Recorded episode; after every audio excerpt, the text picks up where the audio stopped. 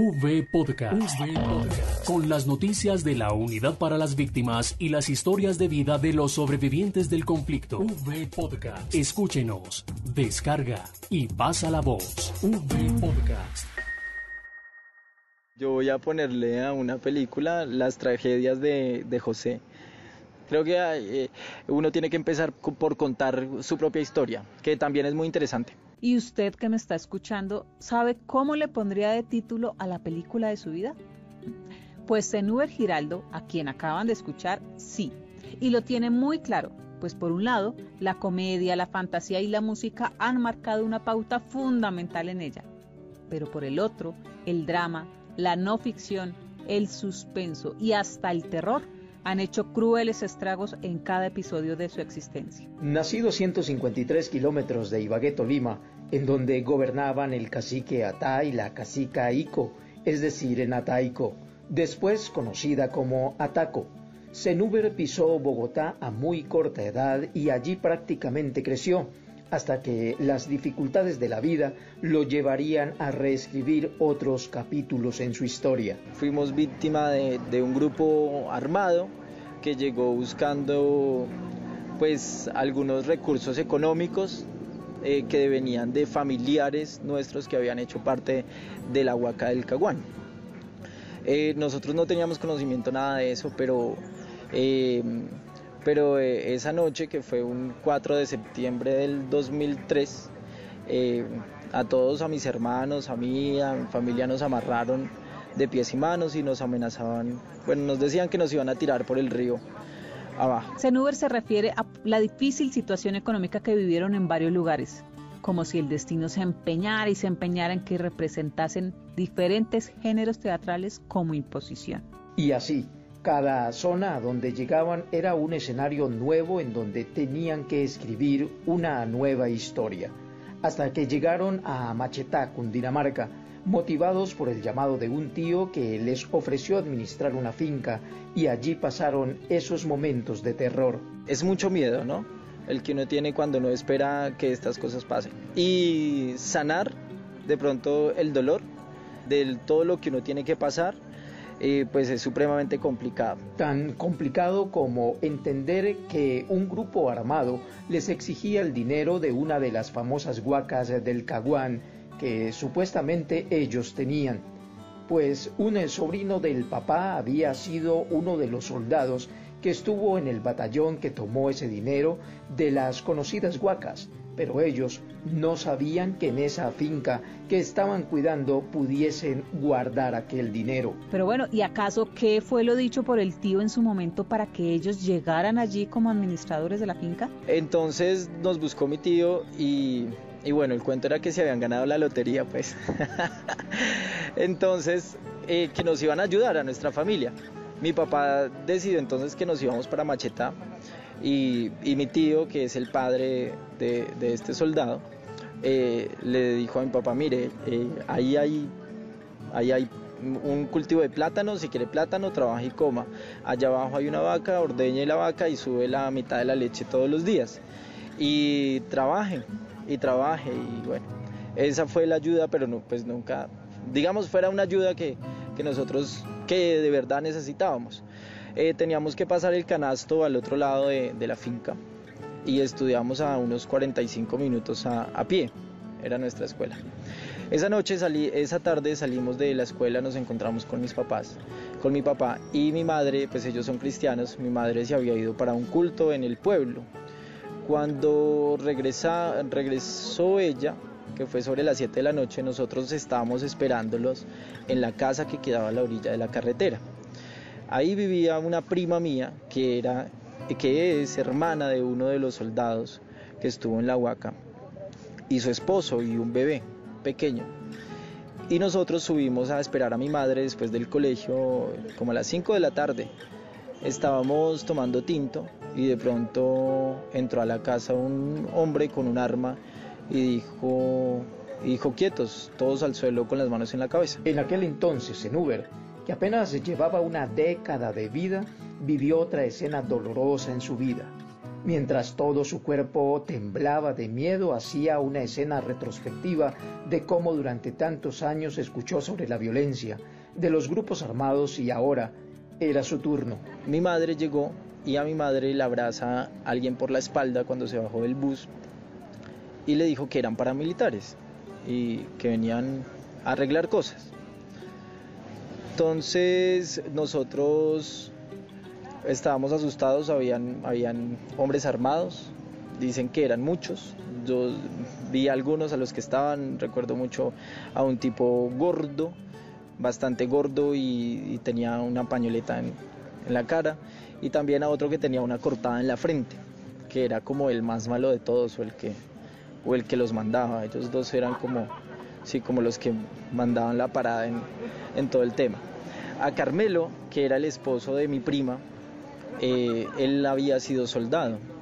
Él fue el que murió esa noche, digamos, pues pagó por, por todos los que estábamos ahí, que digamos era como más cercano a la familia de mi tío, quizás conocía un poco más el tema de, de los dineros y eso.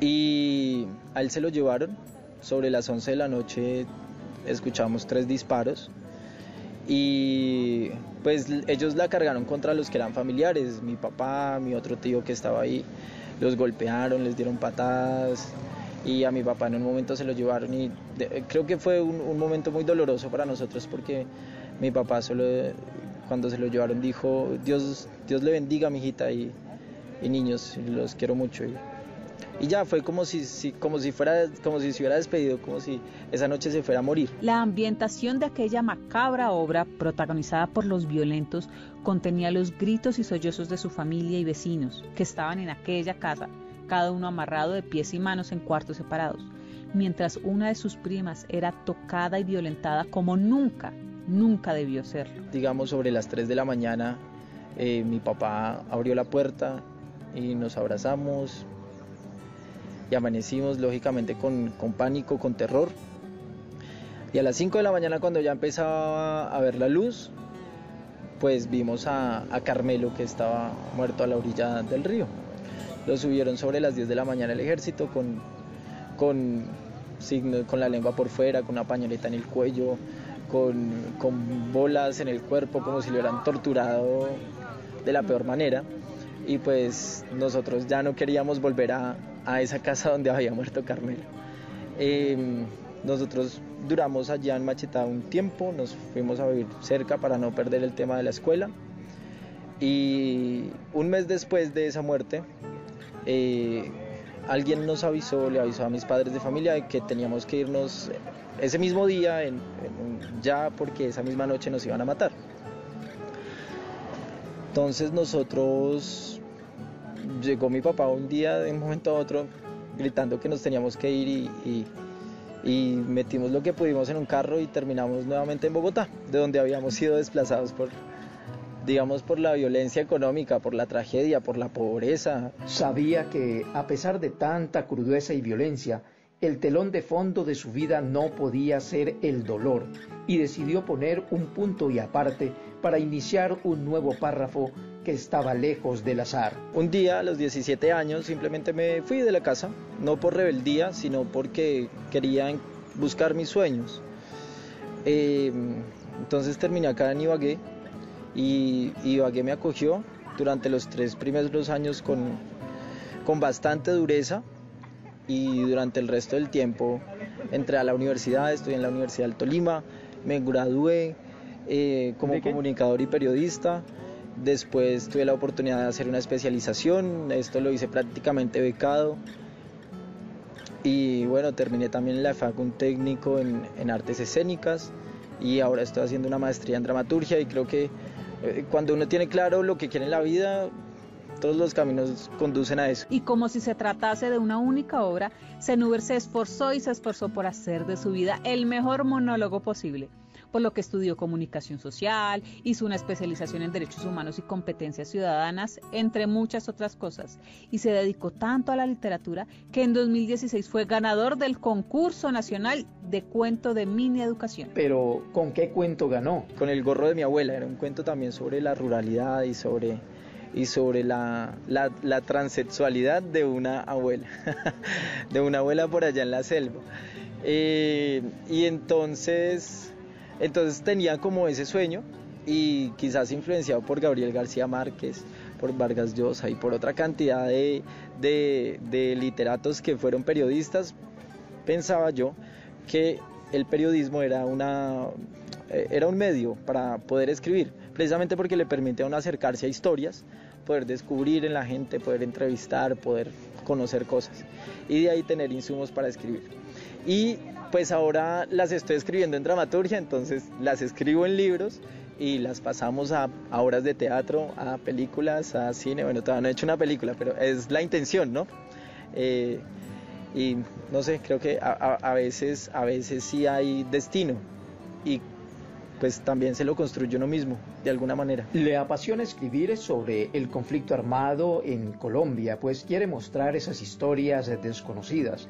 También quiere escribir sobre la sexualidad, pues se considera una persona sexualmente diversa y sabe que estos factores pobreza, discriminación y violencia son los que más lo han afectado directamente. Precisamente esos como que son los motores y es, y es sobre lo que yo quiero escribir, sobre lo que me gusta escribir. No soy muy romántico, soy más bien eh, pesimista en lo que escribo, pero eh, también en, lo que, en lo que estudiaba y cuando, cuando vimos toda esta realidad de los campos de concentración en Auschwitz, eh, hubo un mensaje que me quedó y decía, bueno, era necesario que el mundo conociera y viera las imágenes para que sintiera eh, ese dolor y esa tragedia, para que se, se, sensibilizara frente a lo que ocurrió en ese tema de violencia. Entonces, eh, me gusta muchísimo eso, me gusta la tragedia, porque nos, nos, hace sentir ese lado de humanidad. Yo de todas maneras creo que siempre fui muy valiente con, siempre me consideré o, siempre tuve esa valentía y yo desde los 14 años como que les empecé a comentar lo que me pasaba y aunque era difícil pues creo que los padres finalmente terminan acostumbrándose, ¿no? Eh, al, fin y al cabo la sexualidad no lo define a usted como persona. Eh, entonces lo que yo les digo a mis padres es que eh, yo, o sea, ser homosexual no me hace nada mala persona, como ser evangélico tampoco lo hace a usted buena persona, ni, ni, le garantiza pues que va a ser nada, nada malo. Eh, yo simplemente respeto bastante su creencia religiosa, no comparto algunas cosas. Ellos también se respetan la mía. No sé si cuando me case vayan a mi matrimonio, igual los invitaré, igual también conocen a mi pareja. Y pues yo creo que mientras, yo quiero que mientras uno actúe bien y, y también puedo decir que soy de los pocos hijos que puede hacer sentir orgullosos a sus papás. Eh, entonces, eh, simplemente yo digo que mis papás no tendrían nada por qué quejarse de mí. Es todo lo que puedo decir. Y sí, él todo lo dice y todo lo dice a través del arte, con un tono de narrativa cinematográfica, pero cargado de verdad. Pues yo creo que es fundamental. Yo creo que es fundamental y yo realmente, eh, pues me parece muy lamentable que, que el gobierno que tenemos actualmente no, no le parezca importante o creo que sí les parece importante, pero tal vez no quieren que se sepa la verdad sobre todo. Eh, es fundamental, es que no se trata, eh, la reconciliación y la paz no se trata de hacer justicia o causándole dolor al otro, no se trata del ojo por ojo porque todos pues vamos a terminar ciegos, sino simplemente reconocer que hubo una realidad dolorosa y que tenemos que perdonar y ya pasar la página y dedicarnos a, lo fundamental que es a, construir el país, porque tantos años de destrucción que muchas generaciones no han podido disfrutar de, de este país. Con el proceso de paz hubo algo de respiro, sobre todo para, para las poblaciones rurales, que son las que han padecido el tema de la violencia y lo puedo decir por el del municipio del que yo soy eh, procedo que es Algeciras y cuando estuvo esta tregua del proceso de paz el municipio creció y creció un montón, creció su comercio, mucha gente volvió desde las ciudades porque, porque así fuera un, un tema de tregua, eh, pues había paz, había tranquilidad, la gente quería volver, la gente sentía esa necesidad de volver a su territorio. Es integrante de la mesa de víctimas de colectivos que luchan por derechos de otras víctimas y valora el trabajo institucional. Pues tiene una responsabilidad bien importante. y, también les los considero les, les considero esa paciencia que tienen para con nosotros, con las víctimas, porque no entendemos a veces muchas cosas, ¿sí? Pero bueno, también, también hay que entender que, que la población es un poquito complicada, todo lo que han tenido que vivir y todo eso. Pero, pero es muy importante que sigan, que sigan haciendo su trabajo, que sigan acompañando a las víctimas también sobre todo que se traten de abrir espacios para, para otras víctimas que no han hablado, otras víctimas que no participan tanto. Ellos también tienen cosas por hacer, también pueden aportarle mucho a la construcción de un país, de un país en paz. Y bueno, la unidad de víctimas eh, debe seguir trabajando por, por resarcir de alguna manera eh, eh, esos hechos que frustraron la vida de mucha gente. Nosotros estamos tratando de recuperarnos y bueno, también puedo decir que, a través de la unidad de víctimas me siento de alguna manera reparado, que es el objetivo de, esta institución y bueno, nunca desfallezcan en eso, ni, ni tampoco dejen de invertirle recursos, que es importante. Hay que encontrar a las personas adecuadas, pero, pero bien, hay, hay que seguir trabajando. No ha escrito la escena final de su obra o de su película pues su sueño de sentarse a escribir libros y de hacer cine no tiene puntos suspensivos. Tiene los personajes necesarios, la música adecuada, el mejor público del mundo y un guion que no termina todavía. El sueño mío final es que todo el mundo vea obras o películas de Senuer Giraldo. Ese es mi sueño final. Yo he cumplido todos mis sueños a esta hora de mi vida. Creo que eh, mis sueños cerraban con poder entrar a la universidad, que era para mí lo más imposible que un día se hizo posible, entonces, y, a partir de ahí construir nuevas metas, ¿no? ahorita pues quiero terminar mi carrera y eh, la, que estoy haciendo y seguir produciendo arte.